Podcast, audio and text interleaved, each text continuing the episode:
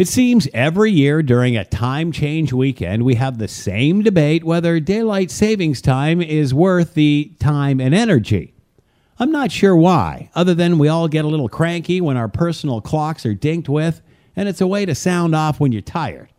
This year, the daylight savings time debate has been more muted than in the past, no doubt because we're in the midst of a global pandemic, and let's be honest, it's more the fashionable priority of a privileged generation than a pressing issue of the day, especially now.